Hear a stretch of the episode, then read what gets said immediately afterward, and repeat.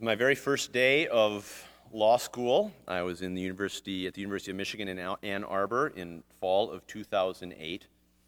And in fact, it was my first class at law school. It was constitutional law. I was in a large section of uh, people together. We shared, I think, virtually all, if not all, of our first year courses.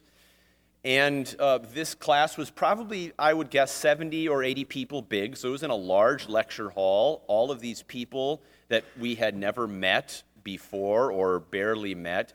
And there was just this nervous energy right? If you've ever started school, you remember that first day of class, and everyone's nervous. They don't know what it's going to be like. They've probably heard the horror stories about the Socratic method and how professors ask you questions and the like. And there's just this kind of murmur. And the professor walks in, he walks right up to the front. And uh, he, he kind of clears his throat, looks down at the seating chart, and he looks up and he says, Mr. Magnuson, is there a Mr. Magnuson here?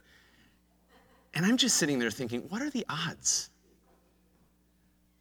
He told me later um, it was just because my name happened to be in the middle, right? I'm just kind of in the M. He just kind of found some place in the middle. That would be a really nice time to have a really unpronounceable last name. You're never going to get called on in the first day of class. Um, but unfortunately, Magnuson was good enough for him, and he called it out. He said he was going to ask me um, one of the most important questions in all of constitutional law.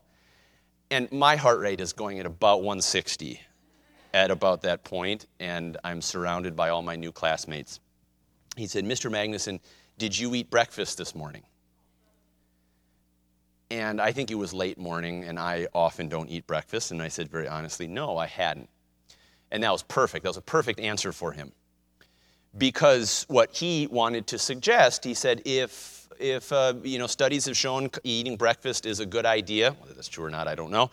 Uh, he said it's a good idea, and so I want you to um, imagine that Congress decided to pass a law on that everyone in the country needed to eat breakfast.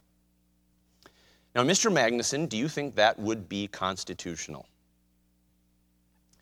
And I'm just sitting there thinking, there's got to be a good answer here. There's got to be a good answer here. Let me try to think, let me try to be a lawyer. Well, I told him, I said, I don't think so because I, that seems like you'd have a right to decide whether you get to eat breakfast or not. I thought that was a pretty good answer. The answer he ultimately led us to through a little bit of dialogue uh, was that Congress was not empowered by the U.S. Constitution to make such a law, and because Congress is a body of limited jurisdiction, a limited power under the Article Two of the Article One of the Constitution, excuse me, um, that that would probably not fall within its power. In any event, I can tell you, I very much was not prepared for that kind of immediate question and answer. And whether or not you have found yourself in a similar situation in your first class on your first day of law school or not, you probably have been in a period of time in your life when you were not prepared. You were not ready to speak. One of the most remarkable stories I've heard about my father was when he was on a Reformation tour. Some of you may have been on this Reformation tour with him. And uh, he was going through, uh, you know, Europe and the other places where the Reformation took place. And he received a call on the tour bus with this group on his cell phone. And they told him, um, "Yes, uh, Mr. Magnuson, um, you are. We are on the last hymn. It, you're just about to speak." And my dad had totally forgotten that he had been booked to give the commencement address at a homeschool graduation. And even though he had told them he would be out of the country, they said, well, we can do it to the cell phone. He had totally forgotten and he was completely unprepared, and it was the last time. It was right before uh, he was on to speak. Thankfully, he told me he had some material on John Calvin that he was able to turn very quickly into a commencement address, and I promise you, not one person in that audience knew um, any the better. But in any event, again, whether your examples of readiness have been dramatic or not, we all have that feeling of being ready. And what I want to do tonight when we have been going through our series on evangelism. How are we going to share the gospel boldly with those around us? As we've gone from our small groups to see how people in the Bible gave the gospel, how Jesus gave the gospel, how Paul gave the gospel, how Peter gave the gospel, how Philip gave the gospel. Over and over again, we've seen different methods, different modes of presentation. The verse that came to mind that I wanted to speak on tonight was this 1 Peter 3 and verse 15. If you have your Bibles, I invite you to open it to that verse. In context here, Peter is talking to a group of people that were facing and about to face an even greater amount of persecution and tribulation.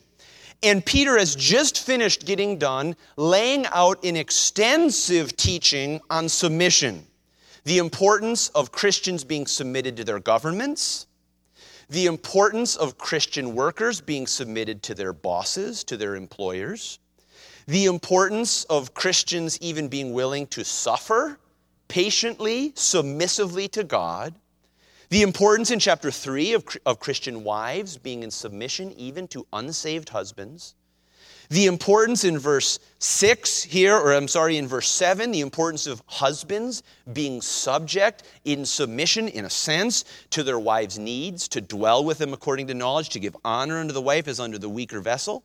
And then in verses 8 through 12, focusing on how we are in submission to each other. We're in subjection to each other. He says in verse 8, we are to be all of one mind, to have compassion one another, to love as brethren, to be pitiful or compassionate, to be courteous to one another, and to live as a Christian.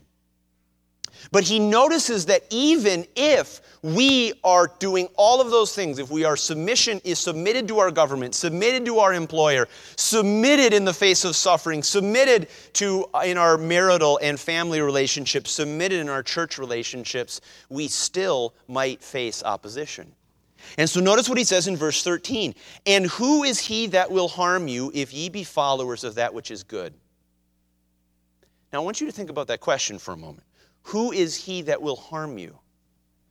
He's giving a rhetorical question. He's, say, he's saying, generally speaking, if you do what is right and what is good, who's going to harm you? Your testimony is going to speak for itself of love and of your charity toward all.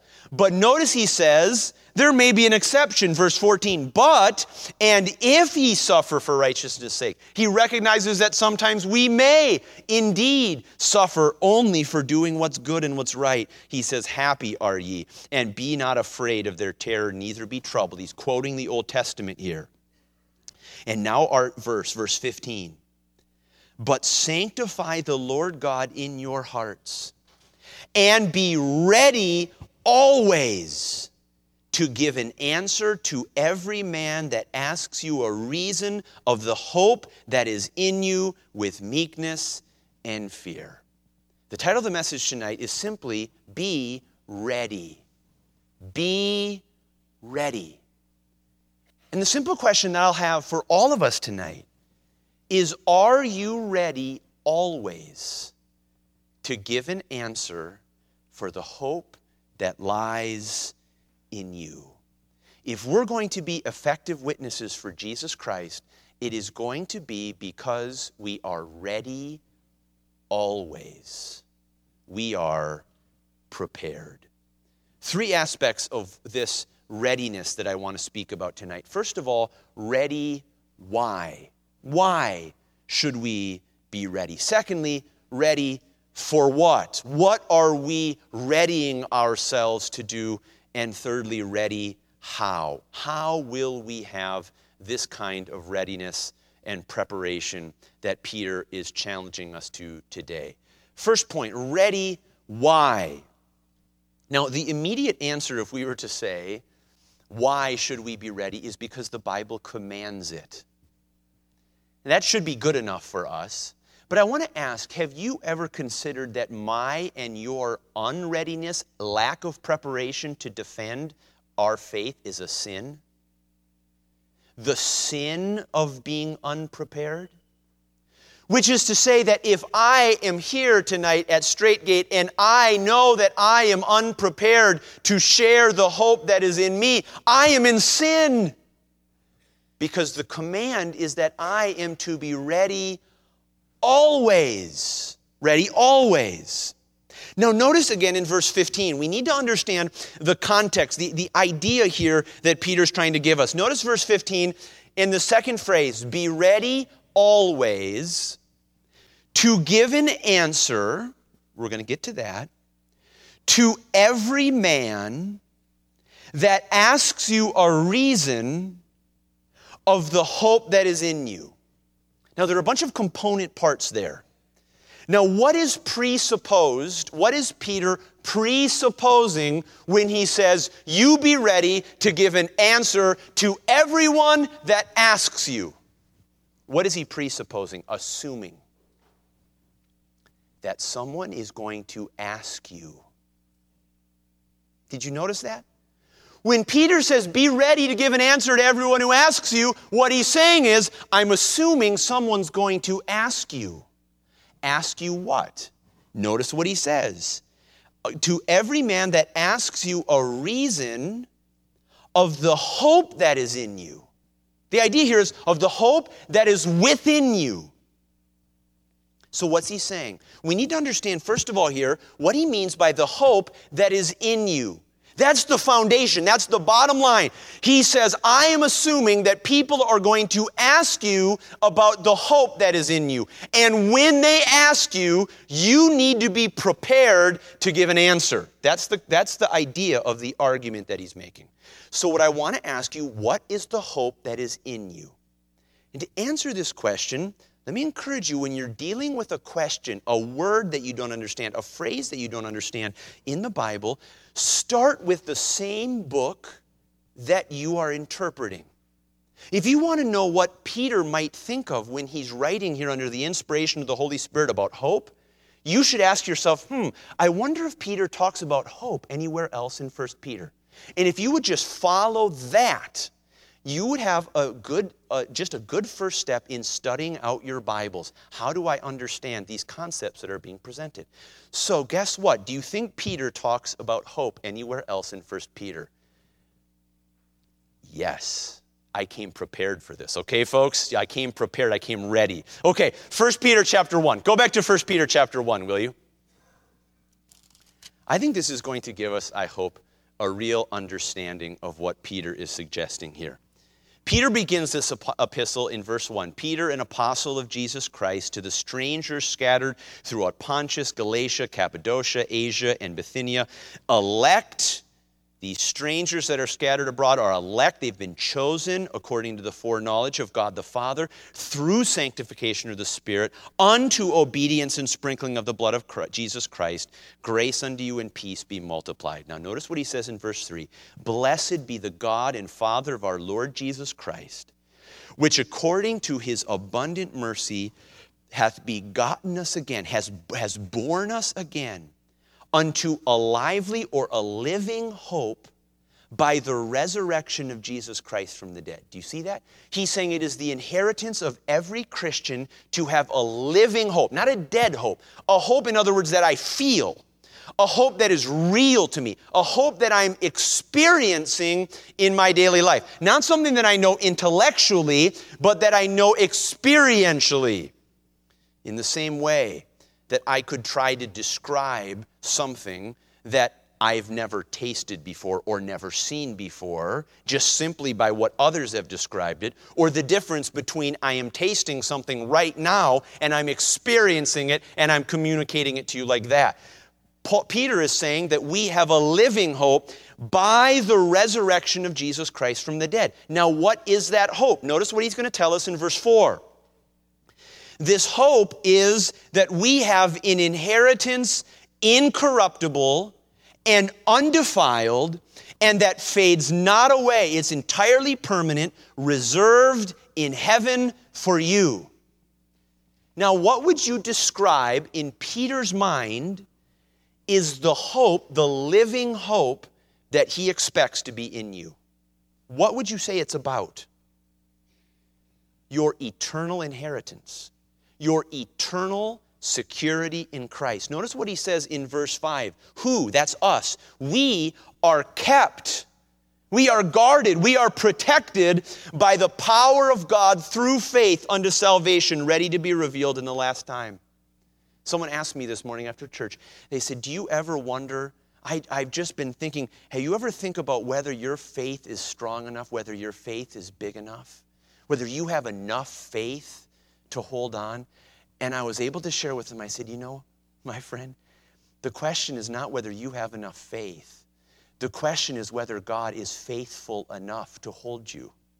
That is the ultimate question. Who are kept by the power of God through faith, not beyond faith or around faith. Yes, it is through faith, but they are kept by the power of God through faith unto salvation, ready to be revealed in the last time. What hope is he talking about? He's talking about something that we haven't seen, that we have not yet personally experienced our final salvation in the culmination of God's redemptive plan in his ultimate salvation of us in a resurrected body, in a new heaven and a new earth. We talked about that this morning from Hebrews 11. Those that were willing to be tortured because they were putting all their hope in a better resurrection, a better resurrection that they could not see right then. So, what is the hope, again, that Peter is suggesting that every Christian should have in them? It is the hope of something in eternity, of something in the future, of a full and final, complete salvation that you are experiencing in part right now. We do experience our salvation in Jesus Christ right now in the present, and yet permanently and finally and perfectly in the future. And here's what he's suggesting. In chapter 3, he's suggesting if you manifest that hope in your daily life, people are going to ask you about it. Now, do you know how true that is in our culture today? We are experiencing in our world today a crisis of despair and hopelessness. And it's not just Christians who are talking about it. I saw something remarkable about this crisis. In June 2020, the CDC released data that suggests one in four adults ages 18 to 24 have considered suicide. 25% of 18 to 24 year olds. Not long ago, the, there was a Harvard youth poll of over 2,500 Americans ages 18 to 29.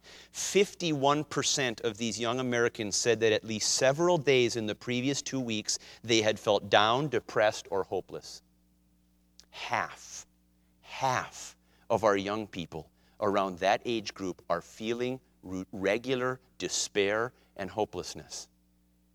Now, what happens when they see someone who never seems hopeless? How are they going to respond when they see someone who, no matter what's going on at work, always seems to be optimistic about the future? Never seems to be looking ahead with despair because they have a settled hope, a living hope, a lively hope within them about the future. You say, what does this hope look like? Turn over to Romans chapter 8, will you? Romans chapter 8. I was just emailing with someone recently about this idea, this wonderful verse we know so well. Verse 28 says, And we know that all things work together for good to them that love God, to them who are the called according to his purpose, for whom he did foreknow, he knew in advance. He also did predestinate to be conformed to the image of his Son, that he might be the firstborn among many brethren. Moreover, whom he did predestinate, them he called, and whom he called, them he also justified, and whom he justified, them he also glorified. What shall we then say to these things? What do we say to the doctrine that we believe about our destination as the children of God?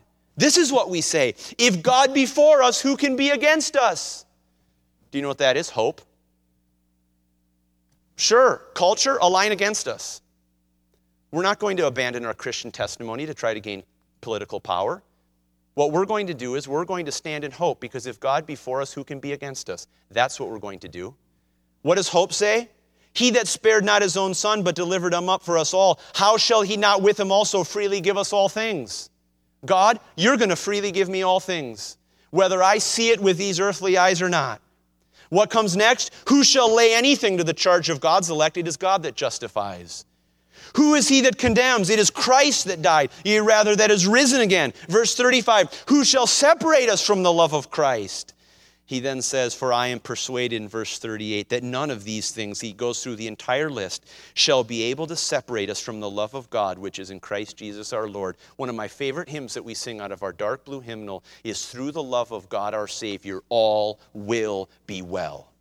And a person who has a living hope is the person who says, All will be well, all must be well. It does not matter what I'm seeing. It does not matter what I'm feeling. It does not matter what I'm experiencing. All will be well.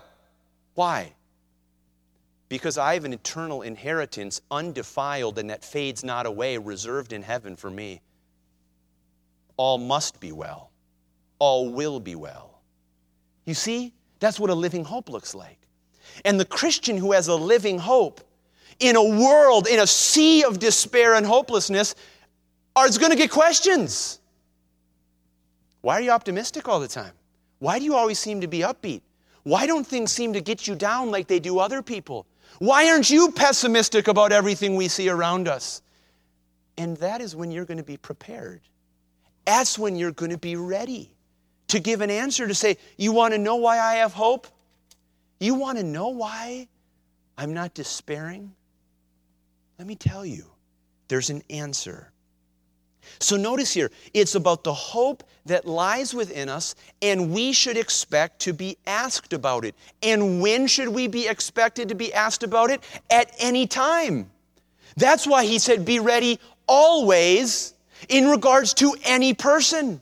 In other words, you and I should be walking around daily expecting an opportunity to testify to our hope.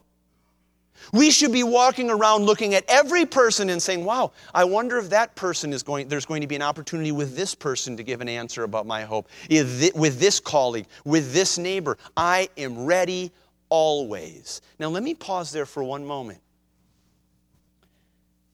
Is your hope living enough and visible enough that you're likely to get asked about it?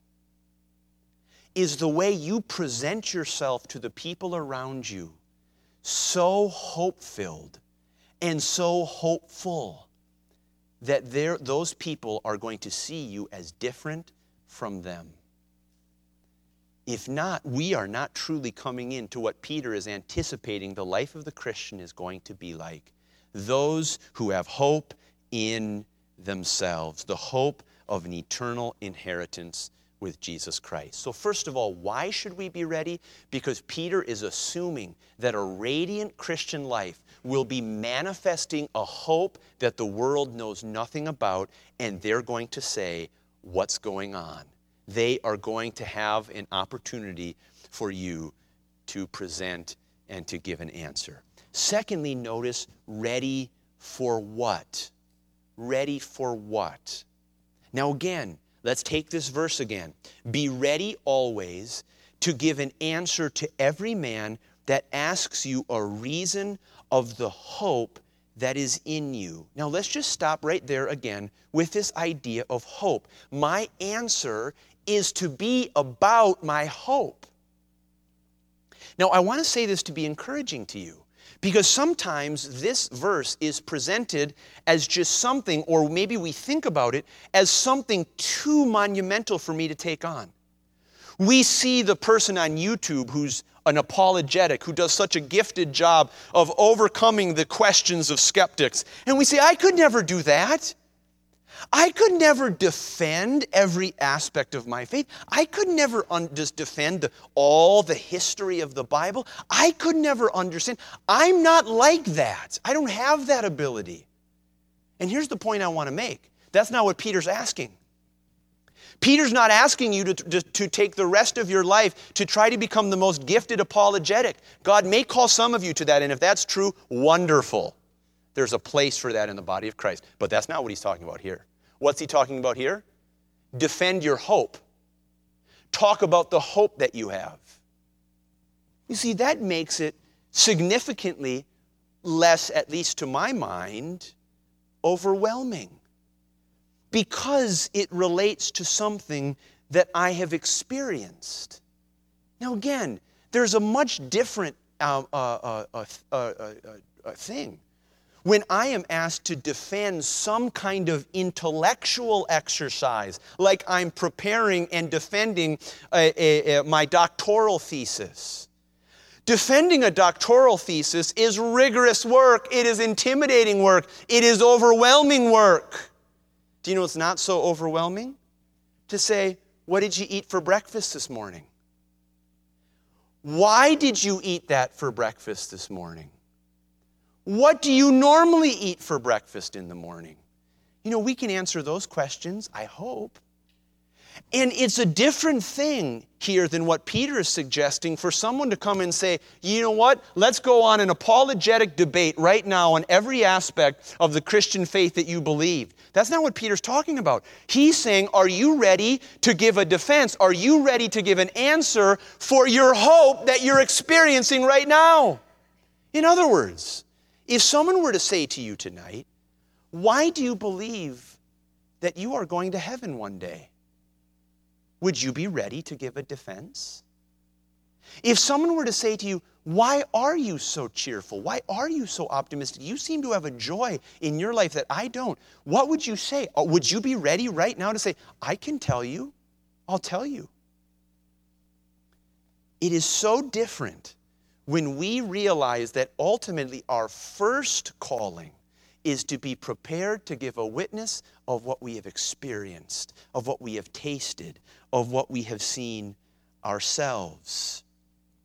And that leads me to wonder, frankly, why some of the reason we, I, am not as an effective witness as we should is because my hope isn't living enough because the hope that is inside me is not alive enough to my reality, to my consciousness, where it's simply overflowing and looking for opportunities to say, you know what, there is an eternal hope in front of me.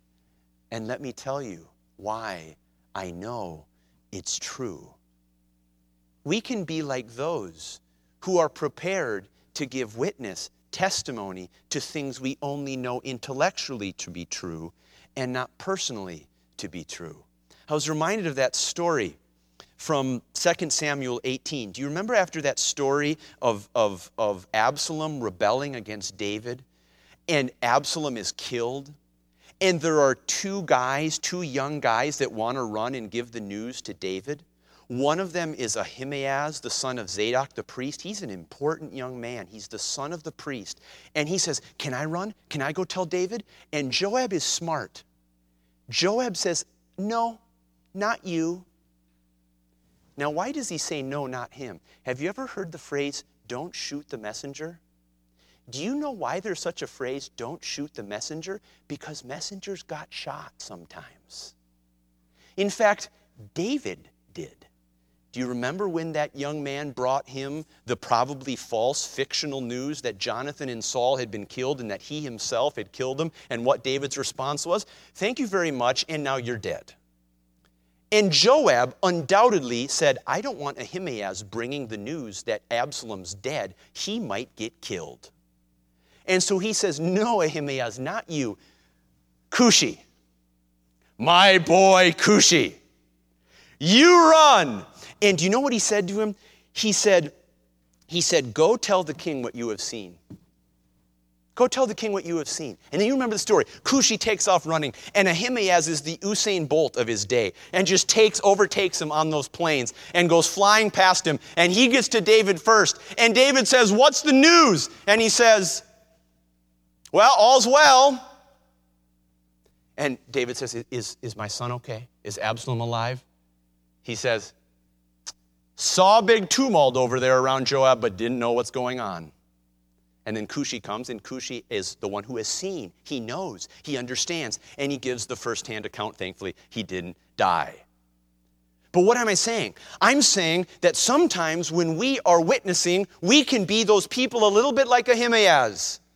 Yeah, there's some truth over here that I know intellectually. Here's what I believe and why I've listed it out. And yet we simply are not prepared to say what we've seen what we've experienced, why our hope is alive, why it is real to our consciousness. And so notice here what we are need to be ready for is something personal.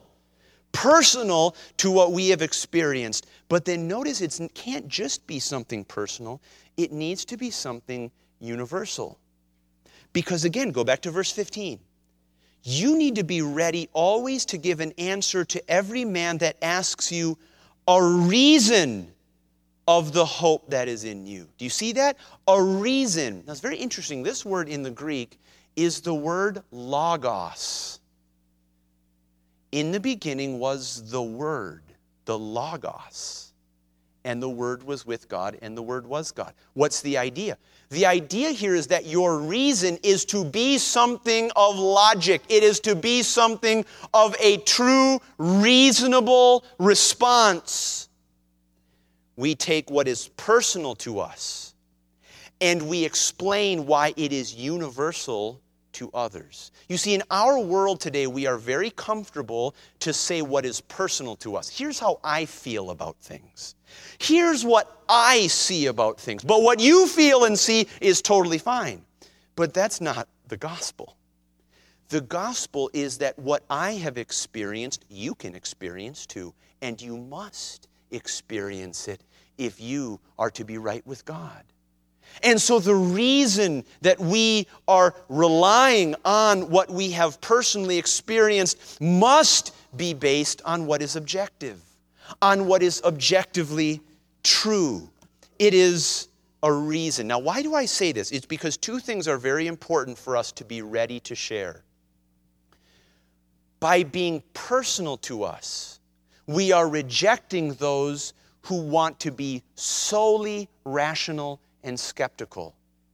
Peter is making clear that our testimony is coming from something that we have experienced personally, not just something that we think intellectually.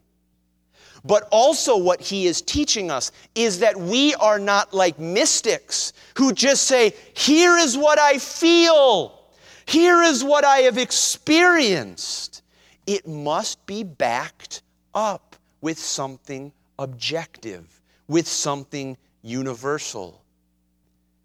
And the reason is because any New Age person, any New Age mystic, is more than happy to tell you what they've experienced.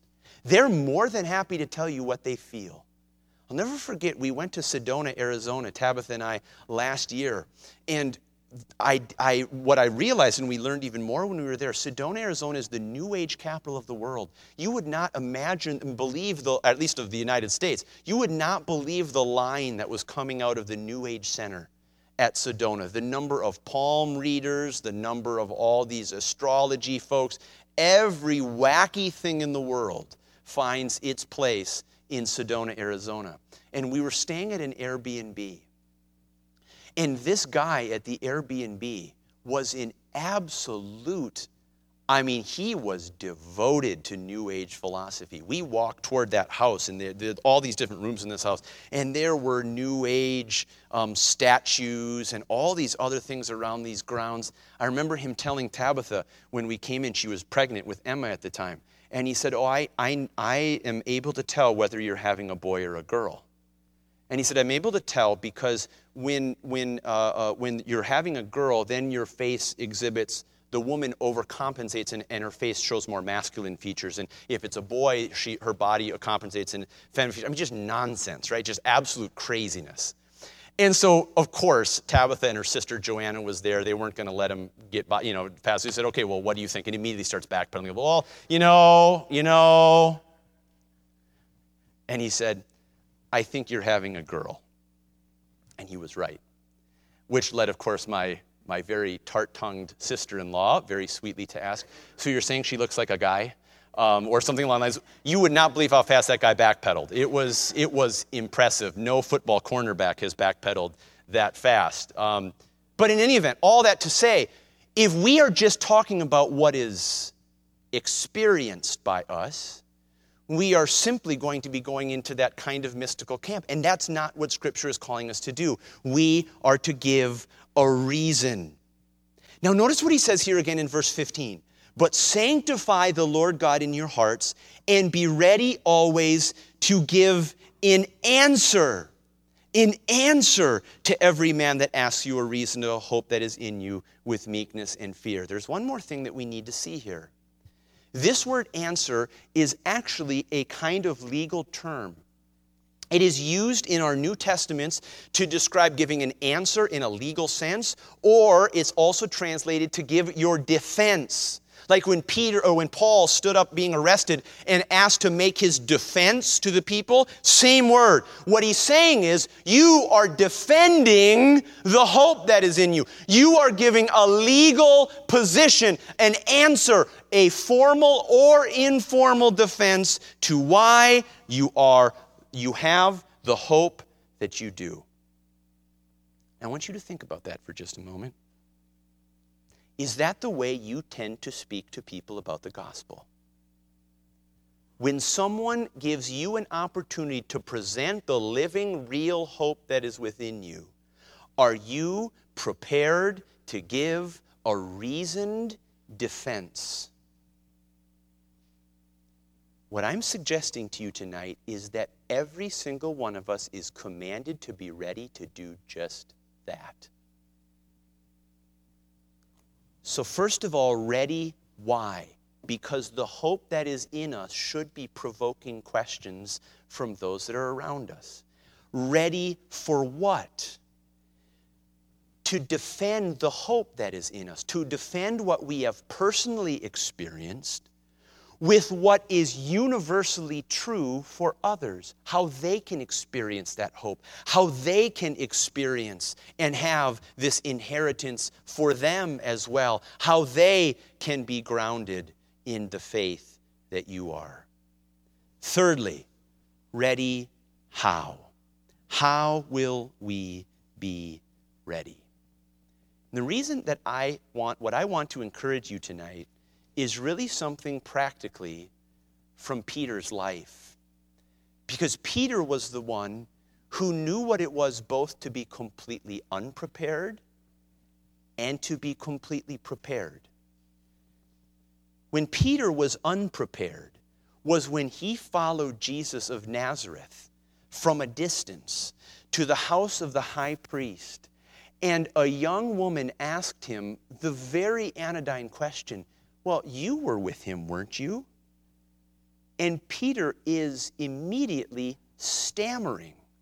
He is immediately retreating, utterly then saying, denying Jesus and saying, absolutely not. Now, fast forward a few short months, and at the drop of a hat at Pentecost, the Spirit comes and he's standing up and preaching a message to hundreds, if not thousands. And then you just see chapter after chapter, the authorities come up to him and say, Peter, stop preaching. And he said, Here, I got another sermon for you. Let me give it out to you. And in all of these messages, not just is he giving something that he's personally witnessed, he's tying it back to Scripture. He's using the Old Testament to say, This is why what is true for me is true for you too, because the promise of God to our fathers is being fulfilled. Now, notice two things there. To be prepared Peter needed to have a hope that only the resurrection of Christ could give. When Jesus looked like he was heading to death, Peter could only stand afar off and say, I better protect myself. I better watch out for my own back, even if it means denying Jesus. And then when Jesus was resurrected from the dead and Peter knew it, suddenly you couldn't shut him up. His hope was living, it was alive, and he couldn't help but proclaim the things, as Scripture said, that he had seen and heard. So, my first question to prepare your, to give an answer, to be ready, is have you engaged with your hope? What is your hope of heaven based on, friend? What is your hope of an eternal life with God rooted in? Why are you convinced that you're going to heaven one day? Why are you convinced that there is an eternal, secure future for you? If you don't understand that question, you're certainly not going to be able to defend it to others. So, first of all, are you experiencing the living hope? And do you understand the reason for the hope that you are experiencing? To be prepared, we need to engage with our hope and to be grounded in what we have experienced. But secondly, not only do we need to engage with our hope of what we have experienced, but remember also what did Jesus do with all the disciples immediately uh, after his resurrection for 40 days? Do you remember? Do you remember when those two on the road to Emmaus bumped into Jesus and they didn't realize it was Jesus? And Jesus goes to sit down to a meal with them and they're asking him, "Don't you understand what happened in Jerusalem? You aren't are you a stranger?" And Jesus says, "Oh, fools and slow of heart to believe all that was prophesied of me." And it says, "Then opened he their understanding and they understood the scriptures. He went through the scriptures with them. Luke 24 tells us the same thing with his disciples. Jesus opened their understanding and they went through the scriptures together. Acts chapter 1 tells us the same thing. He showed himself alive after his passion by many infallible proofs, being seen of them 40 days and speaking of the things pertaining to the kingdom of God. Here's my point it wasn't just enough for Peter to know and be convinced that Jesus was alive and that he had an eternal hope. He had to be grounded in the scriptures.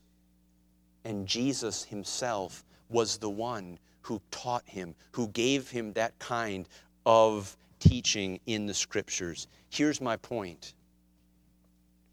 If you want to be prepared to give an answer for the hope that is in you, you need to be in this book, not just for the purposes of reading it, but for the purposes of studying it and knowing it. Friend, if I were to ask you tonight, I want to, you to give a verse to explain to someone how you can be certain that, that your sins are forgiven by Jesus Christ. Would you have an answer right there? Would you just say, All right, I know I can do that? If you were to be asked, how do you know there is such a thing as heaven? Does the Bible talk about heaven? Would you be able to say, Let me take my Bible and I can show you where that verse is? If someone were to say, Does the Bible talk about how I can be forgiven of my sin? Does the Bible talk about how I can be certain that Jesus died for my sins? In other words, take what your hope is based on and ask yourself, Do I know how to support it from the Bible? Do I know how to take someone through the Bible and show them how they can be saved? How they can have a hope? Yes, what is personal, be grounded in it. But yes, what is universal, be prepared in it, be studied, have verses memorized, have verses written out, have verses, as someone said, in, in maybe in, um, in flashcards. If you don't know if you're able to memorize them, if you carry around a purse, have your flashcards of scripture verses that will help lead someone to, the, to, to, to, to Christ and have them in your purse, have them in your car, have them in your, uh, uh, uh, in your work desk, wherever you're going to be. Whatever it is, are you ready? Are you ready to give an answer? There's one more thing that I want to encourage you in not just to be prepared in what is personal, not just to be prepared in what is universal, but also to be prepared in what is individual. And what I mean is simply this if you are going to be prepared to give an answer to every person that asks you, you and I need to be prepared to know and discern how to give the gospel effectively to different kinds of people. Isn't that what we've been seeing in our small groups? That each one of these examples has been someone sharing the gospel in a different way, defending the hope that was in them in a different way. To me, it's a little bit like something I learned about as an organ player. When I was studying organ, I was fascinated by the concept of improvisation. And organ improvisation is a really big deal for those who are, who are involved in it. I remember I went to a concert once by a man named Olivier Latry. He was one of, he is one of the three organists at Notre Dame in Paris, one of the greatest, most well-known organists in all the world, and an incredible improvisateur. At the end of his concert that I attended, someone walked up and put a a, a sheet of music or a, a, something that he was supposed to play. It was Ein feste Burg, a mighty fortress is our God. And immediately on the spot, he played about a 10 or 15 minute piece spontaneously, just based on that theme. And I just fascinated me. How can someone do that? And I was talking to my organ professor about it, and he said, You know, I'm not really an improvisateur either, but I studied with one of the great American improvisateurs, and he said, This is what he told me. He said, Improvisation is just like a magician who knows a ton of tricks, who has a huge bag of tricks, and he knows when to use them. And on the organ, that means I have a whole bunch of tricks that I can play in any different key, and I just know when to put them in so it sounds like a complete piece. And do you know what being a really effective defender of your hope is? It's having a bunch of not tricks, but of Scripture a whole bunch of different things in your toolbox, a whole bunch of different truths that you can defend from different ideas to, to answer your hope that is in you. And by faithful study and memorization and preparation in the scripture, you can pull from that bag to bring people where they are to give a compelling answer, a compelling defense of the hope that lies in you. Now, does this sound intimidating? I hope not. I hope we can start from where what we are experiencing personally and move to what is universal. But I do want to drive this home. To be unprepared to give the gospel of Christ is a sin. To be unprepared to defend and to answer a question about the hope that is in me is in rebellion to what has God has called for every Christian, not just the pastor, not just the missionary, not just the evangelist. And over the next several weeks, what we're going to do here at church is we are going to try to give you some tools to be able to proclaim the gospel, to identify the Bible passages that you need to memorize, to find some methods that people have found helpful for themselves. We're going to go through the Romans road. We're going to go through, in a very short way, evangelism explosion. We're going to go through some other things that I hope will encourage you to be ready, to be ready with God's word, to take what has happened to you personally and be able to share what is true universally. May God give us grace. May we prepare to be ready for anyone who asks. Let's pray. Father, thank you for your word, and thank you for the challenge that you have for us tonight. And Father, I do ask that where our hope has been dimmed, where our hope is not so much like a living hope, maybe it's an intellectual hope, maybe it's a theological hope, a doctrinal hope, but it is not a living hope. I pray, Father, that you would stir faith in our hearts would you stir us to go back to your word and to be grounded in what is true and why it is true for us? Let's pause for a moment. How is God speaking to you and challenging you tonight? Are you ready? Are you ready to give an answer? Or have you recognized that there's more preparation that needs to be done? Let's ask the Holy Spirit to illumine and teach us tonight.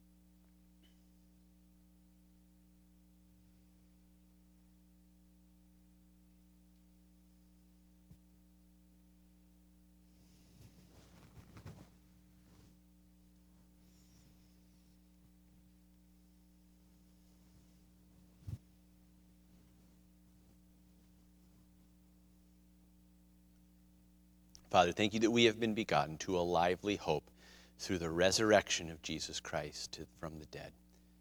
May that hope truly be